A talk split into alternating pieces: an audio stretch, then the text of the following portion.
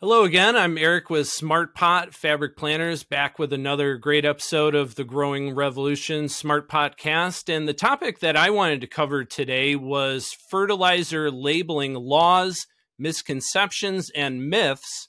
And who better to help us understand this topic than Dr. Earth himself, Milo Shammas. Milo, welcome back to the podcast. Pleasure to be here. Thank you. Yeah, thanks for making time.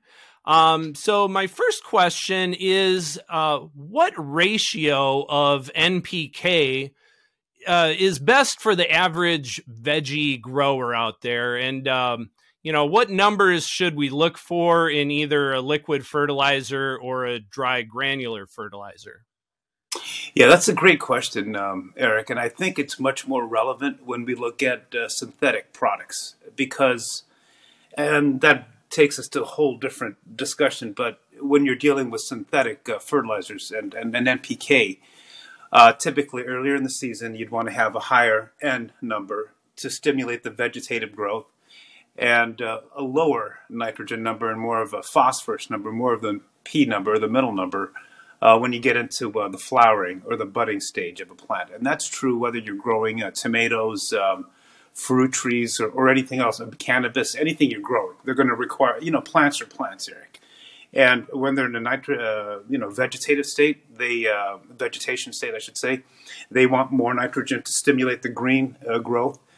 And when the lights, dim, literally and metaphorically, when you go into the summer solstice and then the daylight hours minimize or lessen, I should say, you want a lot less nitrogen. But the way to do that is to kind of taper into it. I mean, it's not like it is a magic day where, obviously there's more daylight than dark. That is a factual number. But in nature, you kind of taper up to that and, taper down from it.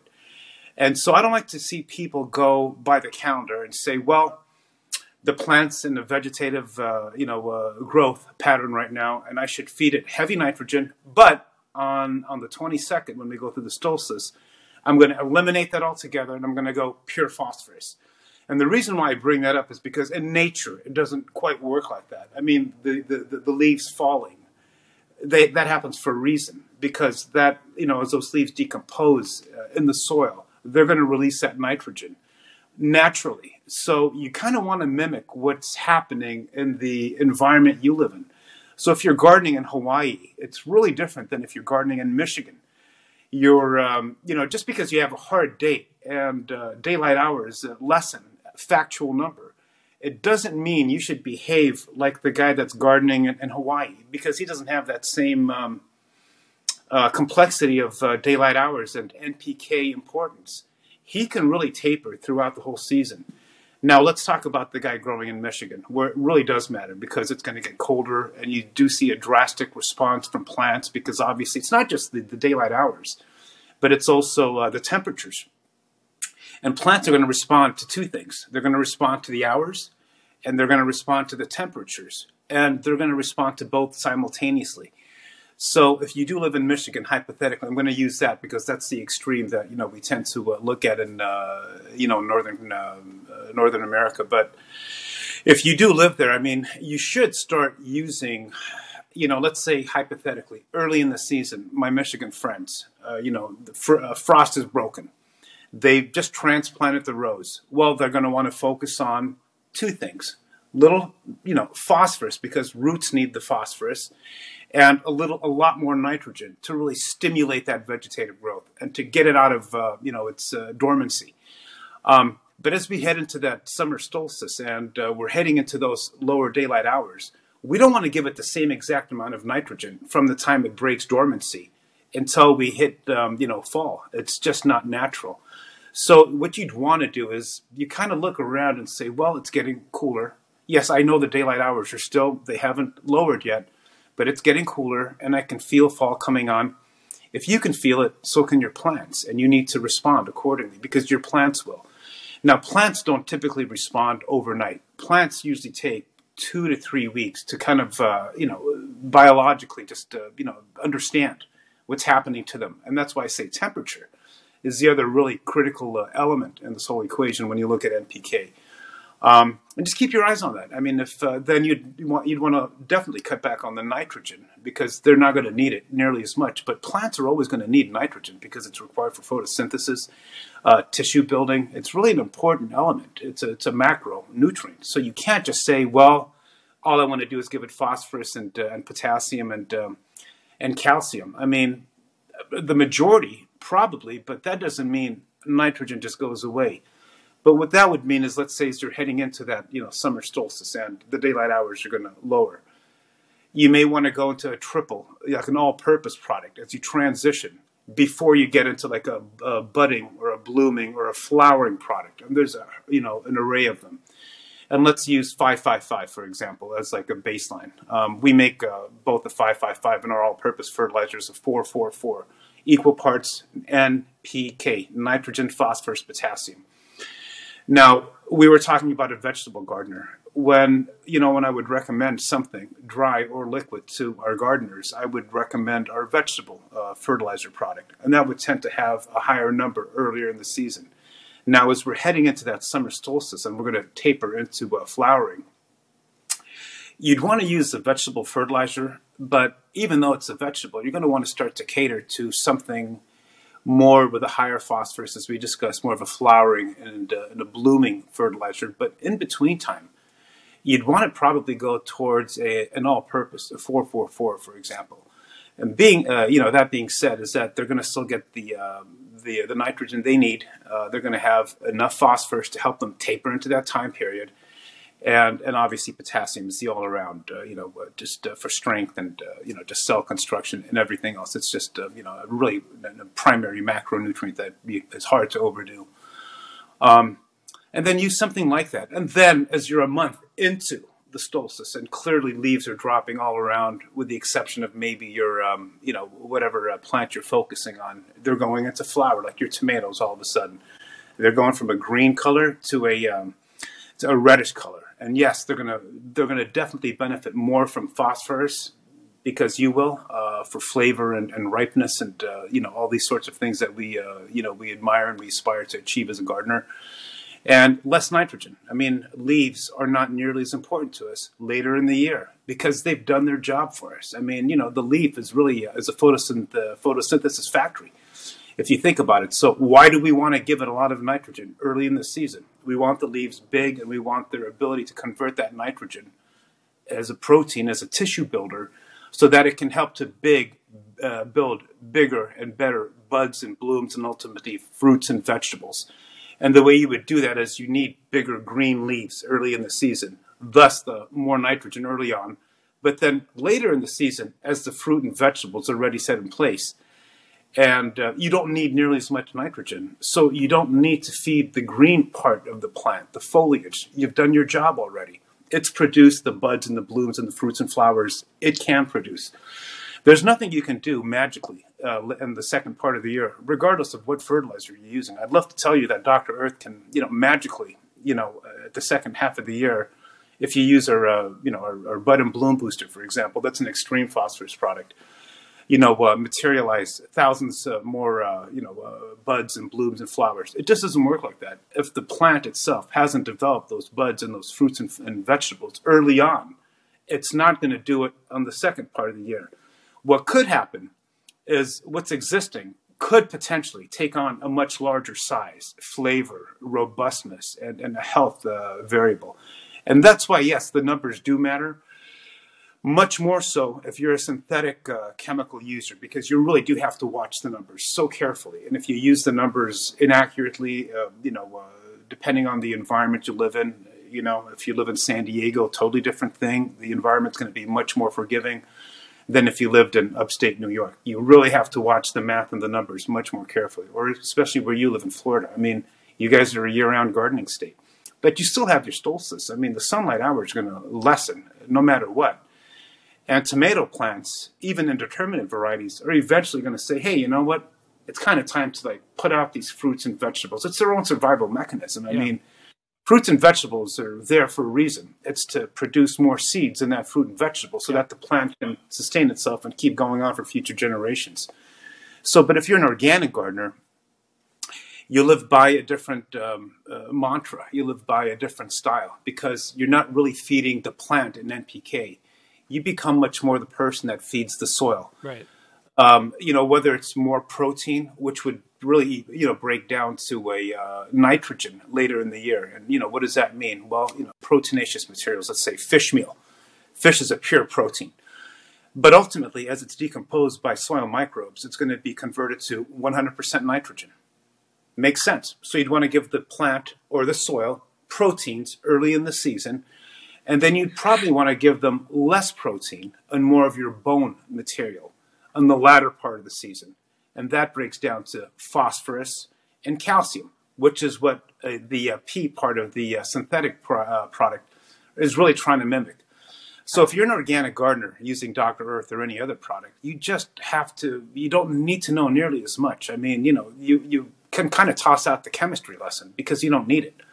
The plant takes care of itself simply because you have a healthy soil that knows how to break the nutrients down as the plant roots need them. And the really cool thing about being an organic gardener and having a great living soil and, you know, something that's really rich in probiotics, you know, everything I've been touting for the last 30 plus years, is that the microbes that are breaking the organic materials down in the soil, they tend to do exactly what the plant is doing, because the microbes are also temperature sensitive. So they're going to be much more active, and they're going to break down a lot more material, whether a protein or a bone material, early in the season. As temperature warms, they're more active. They're multiplying more. They're breaking down more materials. So therefore, they're making more nutrients available, bioavailable for the plant roots to absorb. As the temperature drops, not only does your plant know that, hey, I don't need quite as much nutrition at this point, especially the nitrogen. But guess what happens? Microbes also slow down, and they break down less nutrients. So therefore, you end up with a nutrient reserve in the soil. And you don't have to be a chemist or a microbiologist to understand that, because the microbes do the understanding for you.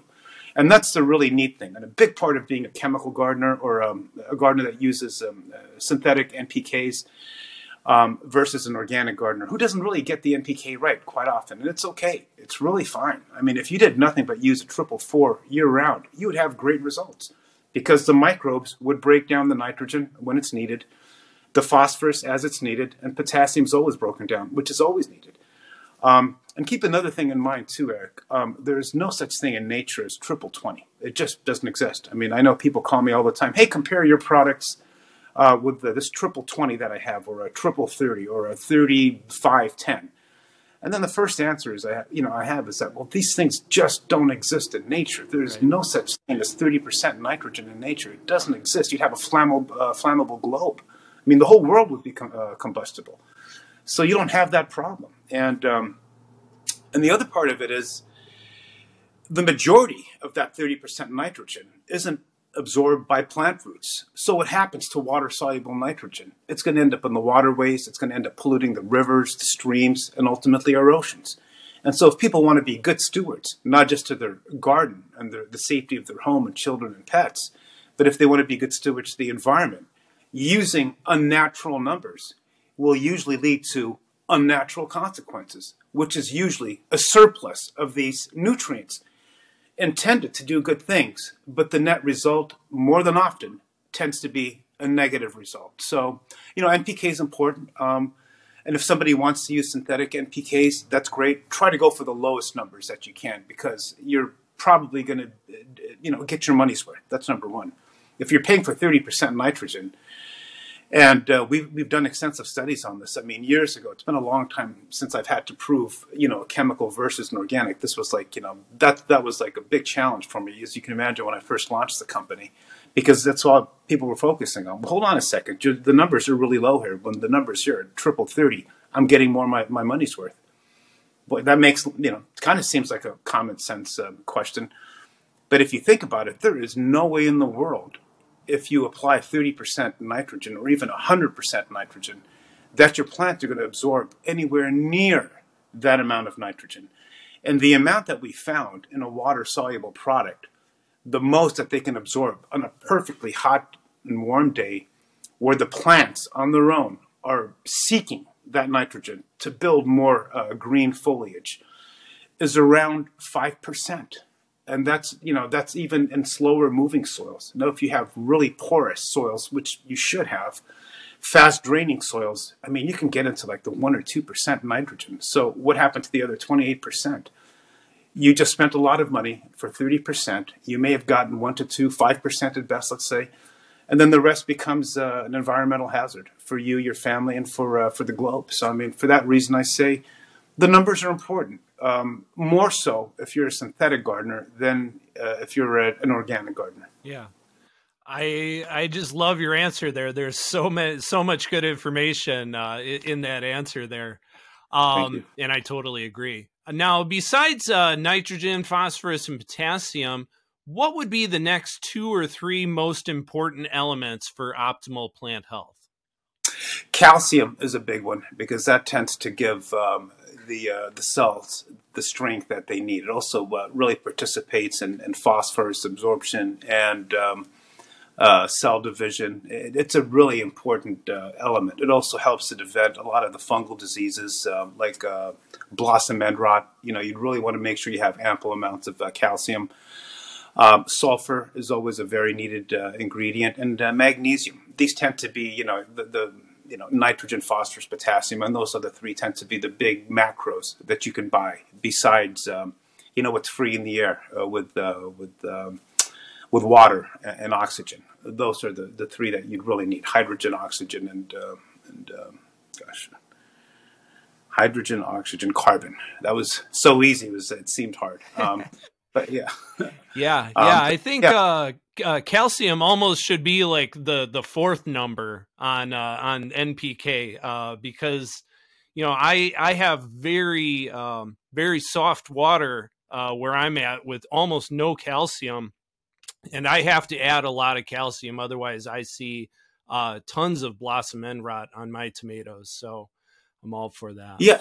You know, also I think most gardeners tend to forget about the pH, and pH is one of the most critical things that we gardeners really need to pay attention to. And the reason being is that you may have a plethora of nutrients already existing in the soil, but the pH will determine their solubility. So if the pH isn't within that, you know, that optimal range we all talk about, which is, you know, between 6 and 7, you know, I always tell people if you can have just keep your garden at about 6.4 to 6.7 a pH, most nutrients will be bioavailable and you'll get everything that's, you know, available in the soil to your plants. So watch the pH, and that can be really, that can be had very easily with an inexpensive pH meter at your local garden center. You know, just spend $10, but that $10 can save you nights of headaches of why aren't my plants growing? I've done everything. I'm watering it, it's in the sun, I'm giving it all the fertilizers I thought I'm supposed to, and the fertilizers are probably there, but they're probably locked up in an insoluble form. So watch the pH, because a lot of times you do have, especially phosphorus. Phosphorus is a very ubiquitous and abundant nutrient. If the pH isn't right, it's going to be locked up. Either way, if it's the pH is too low or too high, phosphorus just gets locked up, and, you know, an iron phosphate and just all kinds of different, forms. It gets compounded very easily. But at a pH of 7, 7.2,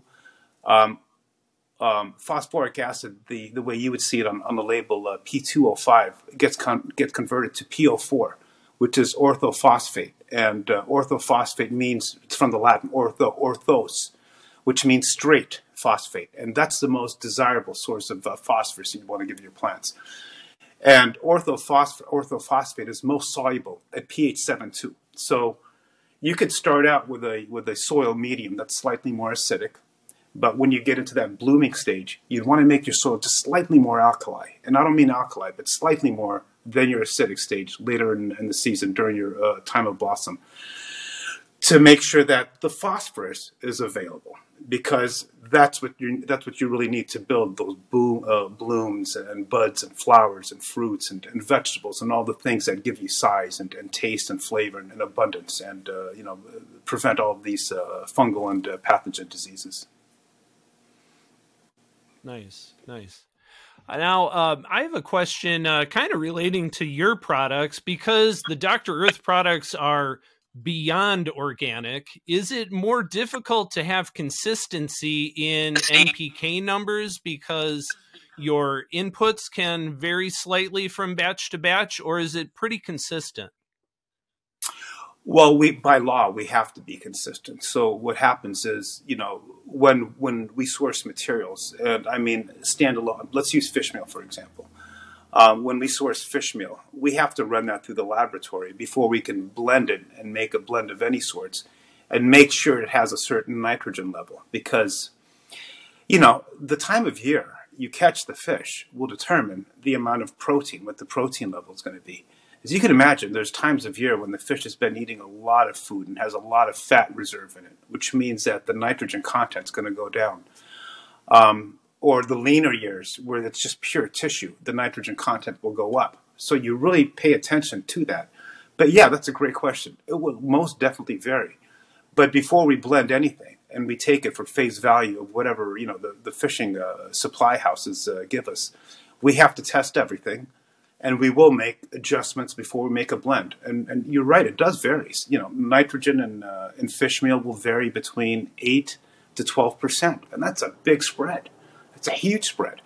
So we have to keep our eyes on it. We have to make sure it hits a certain percentage.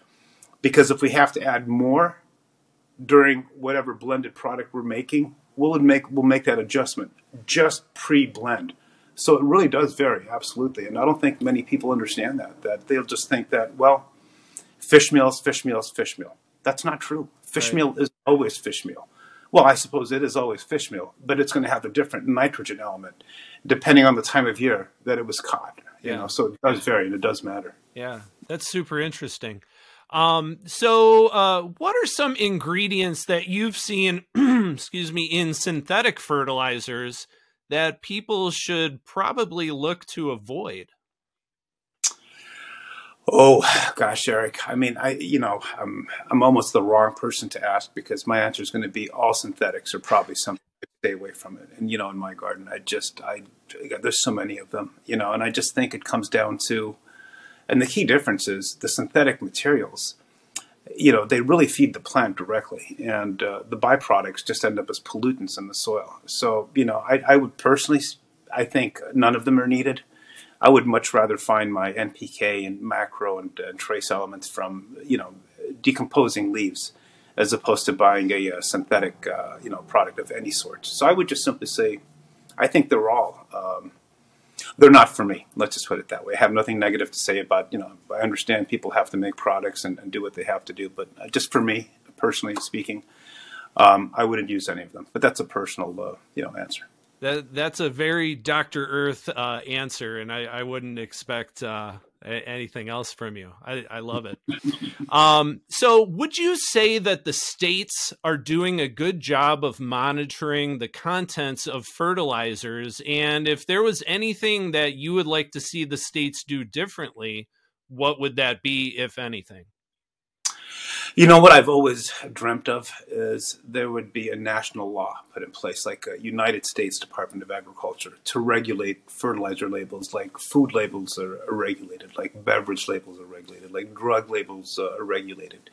When it comes to fertilizers, I have to deal with 50 different states. And you can imagine I've invented, over 500 products in my career, and 300 of them are currently registered, not in every single state. But in California, I've got over 150 products registered here. And it's hard because I have to meet the requirements here. Then you go right next door to Nevada and the laws completely change. And then by the time we're on the East Coast, the laws have completely changed. And so you have these nuances with different departments of agriculture. Some states are very relaxed as long as you pay your bill and you tell them, what's in the label and it's accurately in the label because, I'm sure they do their own independent testing.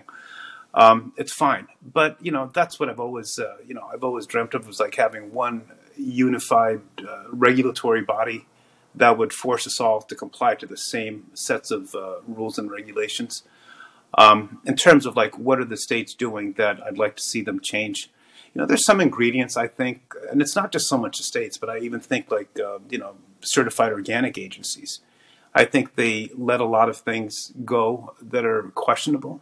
I'm not going to name ingredients. I know people have to make a living out there, but there's just certain things I don't think have a place in the world of organics. I think when you deal with organics, I don't think it's always the ingredients. I think there's the humane element. I think, people have to look at, well, how is that ingredient sourced? Did an animal have to suffer in order for me to get this ingredient? And I think that has a huge place in organics. And I think you'll notice that most organic consumers tend to be acutely aware of where their ingredients are coming from. And so that's one thing I think I'd like to see the states take a look at, although that's probably not going to happen because these byproducts have to go someplace, and the states have to allow these growers of different foods to let their byproducts go someplace as opposed to taking it to the landfill. And that I agree with, because I don't think, we take these waste materials and we should throw them away or put them in landfills. I think that's wrong too. But then to allow companies to sell certified organic products that I think may have questionable sources or may have come from a questionable source, and then allow these manufacturers to take waste materials and sometimes toxic waste materials, and then the third-party agencies allow them to certify it as organic and then sell it to consumers that don't know the difference like you and I do. I live in this world. All I do is I study ingredients and labels and fertilizers and soils. And that's my world. That's what I do 7 days a week, from morning till night. It's all I think about. It's who I am. It's my entire tale in life is understanding these things and bringing them to the marketplace. But I think there's a lot of people that take advantage of, not foolish consumers, but naive consumers that don't have the time and energy. They just, who should? I trust cars because I trust the brand, but should I know how a starter works? It's not my job to know where the ignition point is or what the capacity to keep extending me. It's not my job. I just know that I trust a brand. I know the car works. It's a safe vehicle. And really, that's all I should know as a consumer. Now, of course, there's guys that love cars, and they love to study that. And they read every label, and they can tell you every different manufacturer, every part, what it does. I can't. I'm not interested in that. I think the same exact thing happens with gardeners. I think there's people like you and I that have, immersed themselves in the category. And we do know better, and we do know where things come from, and we do know what the net result is. And I think states, have an obligation to do a certain amount of research and help, to us consumers. And I think that's where it gets to be dicey and iffy. And I think they should police labels a little more aggressively with more scrutiny. And, and I think what those ingredients are, I think most people know what they are. I'm not going to sit here and, throw different manufacturers under the bus and say what they're doing is bad. I just think the law exists. I think there's a lot of manufacturers taking advantage of the law, taking advantage of naive and ignorant consumers, and they're throwing certified organic on the label, and they're charging them a premium. They're charging them a fortune for these ingredients that they're probably buying for a penny or two a pound, and they're able to sell it for $1 a pound. And you can imagine that kind of a delta. And that's where I think it's unfair. And I think that's where the states should really have more input and crack down on those manufacturers. Yeah, it is interesting that, we have kind of an FDA, approved label for food products that is standardized, across the industry. But yet, yeah, for fertilizers, it's up to each state. So I'm kind of with you. I would like to see a national standard for labeling. It makes sense. So what the plants take out, we need to put back into the soil. What would you recommend from the Dr. Earth lineup to the average smart pot grower who's into, tomatoes, cucumbers, herbs to recharge your soil? You kind of touched on it a little bit earlier, but, is there, I guess if there was like one product, that you would recommend, would it be something like, a 444 that kind of, works with all plants kind of during all phases of the season? That's the easiest way to go. I think if you apply a 444, I think you've pretty much covered everything. Because in all of our products, it's not just the NPK, even though we don't claim it. I mean, all of our products are very rich in calcium. I mean, this is like something that, just because we claim it in our tomato and vegetable fertilizer, I've noticed on a lot of the different blogs and a lot of the different social platforms that one grower will say, hey, use their homegrown fertilizer. It contains calcium. But really, if you think about it, the calcium is coming from the fish bone meal that we're using. Even though I don't claim calcium on an all-purpose fertilizer or a starter fertilizer or a fruit tree fertilizer, the nutrients are coming from the same source. I'm not taking extra calcium in my homegrown product and sprinkling it in there. The calcium is inherent to the raw ingredient, which is the fish bone meal, the phosphorus and the calcium. So we don't claim it, but it's there. So, you know, really when you look at what product, if they, you know, if you, I suppose if you narrowed it down to just one product, if that's all you had access to, then sure, I would use an all-purpose product to replenish the soil because it's going to give you everything you're looking for. But then I'd be careful with that thinking because let's just say hypothetically if you've grown your garden and now the soil is fallow and you've depleted all the nutrients in it, but you want to rebuild that soil for, you know, the next crop. Unless you're going to plant in it right away, I would probably use more of a bud and bloom booster. And you're thinking, well, hold on a second. That's contradictory. Hold on. We just harvested everything. Shouldn't we be putting more nitrogen in it? If you're planting right away, yes. Now, why wouldn't I if I was just allowing the soil to sit fallow? It's because nitrogen is the most volatile ingredient, and if it's going to be digested and broken down, and a plant is going to absorb it, it's going to wash through the soil.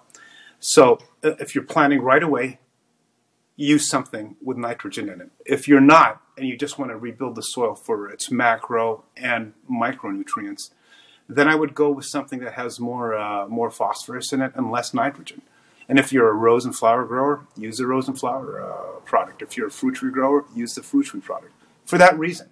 But if you're planting right away, then it's totally fine because of that one element. And remember, it's still coming from, you may think, well, Milo, it's still coming from protein. It's still coming from tissue. That's true. But eventually, when that tissue is digested by soil microbes, that nitrogen is going to become soluble in the soil. And whether you're watering that soil or not, it's going to rain. And eventually that nitrogen is going to travel through the soil profile.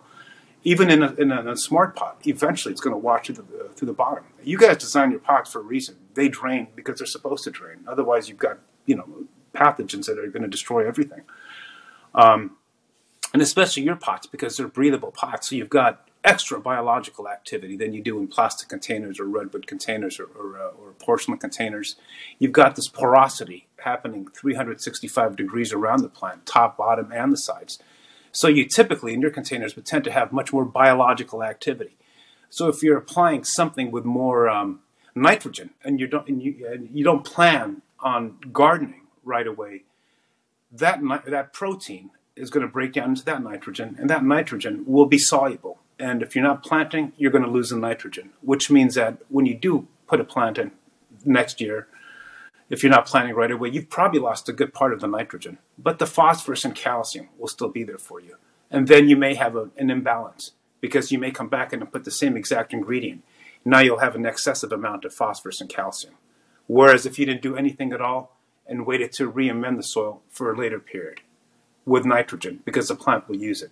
Now, again, if you do want to just build the soil and allow the biology and the chemistry and everything else to happen in the soil while you're waiting to plant, whether it could be a month or 6 months, use less nitrogen, use more phosphorus. And we make a host of products depending on the category you're growing. And if you're a cannabis grower, you probably want to gravitate towards our flower grow, our bud and bloom booster. If you're even if you're a rose grower, you can use a rose product, a rose and flower product, because it has a higher higher P number, a higher phosphorus number. But vegetable gardening, same exact thing. Let's say you've harvested the entire vegetable garden, and the NPK tends to be higher in phosphorus anyways. You can use that because that nitrogen element will wash away a good part of it. There's a small caveat to that. Depending on the time of year you've added the organic fertilizer with nitrogen in it.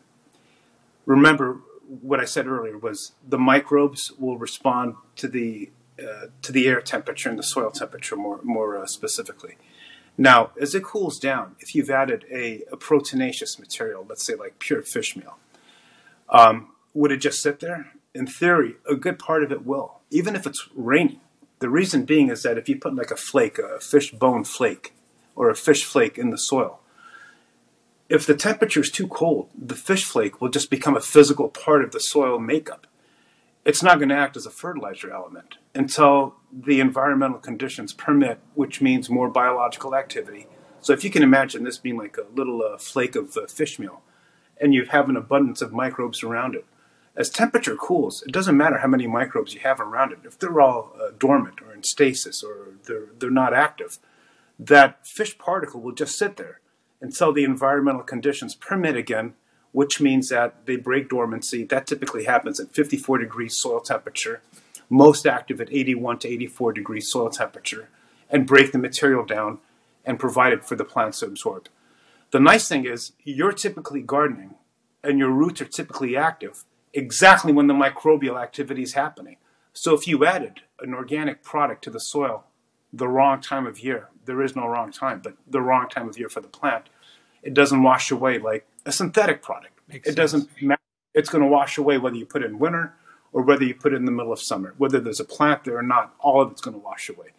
So, you know, there's a lot of environmental reasons to be an organic gardener, not just getting your money's worth and making sure your plants get the maximum benefit of your efforts, but because, you know, it's going to wash away and it's not going to be there, and it's going to typically pollute the waterways and the environment. Yeah. That makes perfect sense. Now, switching gears, kind of getting into pest and disease control, what ingredients on those products should organic gardeners be looking for versus like what would be in a chemical, you know, pest and disease control product? That's a great question. You know, I was one of the first, maybe the very first, that had a complete line of certified organic insecticides. And most people don't know Dr. Earth for that, but I invented a line of insecticides in 1996 and brought them to market in 1998 that were essential oil-based. We used 5 different essential oils, just a variety of them, mint, peppermint, clove, rosemary, thyme, and we put them through a micronizer to blend them together. So they are really soluble and they're very effective. But what I also do is I was the first one to use garlic oil and compound them with certified organic essential oils. So we're the only ones that use garlic and essential oils certified and have a complete national program. And you can find all of our products at most nurseries nationwide. Besides the big box stores, they're available at all the great independent nurseries as well. And the way they work is they suffocate the insect. But so does a vegetable oil. But you wouldn't want to take a vegetable oil and spray your garden with it. They also work by killing the neurotransmitters inside of an insect's brain. So, like, you know, the way insects work is they have neurotransmitters, and the part that is supposed to receive it is called the neuroreceptor. So what happens is that electron that's being fired off by their brain gets corrupted. Just imagine like having a bad computer. The essential oils corrupt the signal from their brain to their feet or to their wings or to their legs, more specifically to their stomach. So what happens is even though they're eating something, the signal that tells them, digest it, chew it, it's corrupted. So they keep eating and eventually they'll just die in a couple of days. Now, what I like to do is instead of killing the insect, I like to control them. And that's why our insecticides are highly superior because of the garlic extract. And the garlic that we use is totally, it doesn't smell like garlic. It's an invisible smell. But what it does is it fools the insects. And that's more important to me than killing them. Because if they land on a plant, they may visually see, oh, there's a tomato plant. It's my host. I'm going to attack it. It lands on it. But when it lands on it, everything's telling it, hold on a second, I'm on a tomato plant. Why don't I want to eat this? Because it's giving off the odor of garlic. And garlic is not a host plant. I'm not sure if you've ever looked at a garlic plant. No one uses insecticides when growing garlic plants. They just, or like rosemary plants or sage plants, they don't usually have a whole lot of, insects that attack them. So if we can cover the garden with these beautiful essential oils that are micronized with a compound, or compounded micronized with garlic oils, the plant smells totally different. So when an insect lands on them or crawls on them, they think, oh, wrong plant, got to keep going on. And most of the time, they'll just end up flying to your neighbor's garden or to another plant that may not need an insecticide, or just crawl away. And if you can control them, you've mastered the art of organic gardening. That is true Zen, making sure they never attack in the first place. People that garden synthetically always have a problem. And that's when they end up at the nursery and they say, I have a problem. What is it? The entire garden's been just being destroyed by insects. Well, the ecosystem was off. There was an imbalance in the ecosystem. And that usually starts with the soil. The plant is giving off the wrong signals, like, hey, I'm distressed, I'm sick, I'm an easy target. So it definitely starts in the soil. And if you're an organic gardener, you'll notice that most organic gardeners have a lot less insect problems, because the cell wall, the cellulose and the lignin part of the cell tends to be much thicker, because the cell itself developed much more slowly. So it has more time to build these compounds, the cellulose and the lignin compounds. So the plant cell wall itself is much thicker. So just imagine this analogy. What would you rather eat? You can eat both. Would you rather eat a head of butter lettuce, or would you rather eat the side of a tree, bark? They both contain, but that's exactly what it's like for the insects. They're going to want to go for that soft, tender tissue, and most of the time, that soft, tender tissue is brought on by synthetic fertilizers. Why? Because it stimulates them artificially. So you have these multiple cells, very fast-growing cells, with very thin wallets. So an insect will look and say, "Oh, there's a buffet, there's a feast waiting there for me," and it will attack it, because it's a really soft meal for it. And that's why you'll notice, like in the grape regions, the first thing that they're going to attack is going to be that tender growth. They've been artificially stimulated. The buds are breaking. Roses are notorious for this. A lot of rosarians, when they break their dormancy, will give it just a ton of nitrogen to get those shoots to grow. But at the same time, they've invited all the insects, because everything's tender and soft and really just smooth and delicate. Mm-hmm. Now, if you're an organic gardener, you tend to have thicker cell walls, which is more like bark. So insects, very rarely will you see them attacking a bark, the side of a tree. They're going to want to attack the tender growth growing on that tree, right? Same tree. Totally. The insect is there. Why aren't they attacking the bark? Well, that's the older woody part. That's the part that took years to build, as opposed to the tender green part of the tree. It's the same exact thing in your vegetable garden. Same exact thing, except the vegetable garden doesn't have the luxury of giving you a 30-year tuss study. You're usually growing the vegetable garden, and you're getting to see the results within 3 to 6 months, depending on whatever vegetable or fruit tree you're growing. So if you're an organic grower, you'll tend to have less of those problems. But let's just say you do have those problems. The way to deal with that with an organic insecticide, such as our Final Stop insect killers, is we fool them. We deceive them, and that's really what I like to call it. We deceive them. We fool them into thinking it's a totally different plant. So when it lands on your tomato plant, and you've used our product, it smells like garlic. It smells like rosemary, and it just totally deceives it, and it thinks I'm on the wrong plant. I need to leave, and you'll never have an attack in the first place. And if you can master that, that's when you've really reached that highest level of organic gardening. Yeah, totally. I love the saying, an ounce of prevention is worth a pound of cure. And, if you're just a really solid organic gardener, those bugs are not going to view those strong growth plants as an easy target. And if you do happen to have issues, I definitely like to lean towards essential oils. Like you said, it kills, but then I didn't know about the garlic ingredient in there, and somebody told me once that spicy plants like onions and garlic are good for keeping snakes out of your yard, because they don't like that smell, and it it just makes sense that other creatures like insects wouldn't like spicy substances either. So awesome. I always learn something new when I'm talking to Dr. Earth. So thank you. I just love this conversation. So if people want to hear more about, you know, your products and just your philosophy in general, definitely check out Dr. Earth's YouTube content. Their website is just drearth.com, correct? Yes, just Dr. Earth. So much good information that Milo's been churning out over the decades. And again, we really appreciate him being a steward of the industry overall. So thank you so much for your time today. Thank you very much, Eric. Keep up the good work, guys. Thank you. Thank you.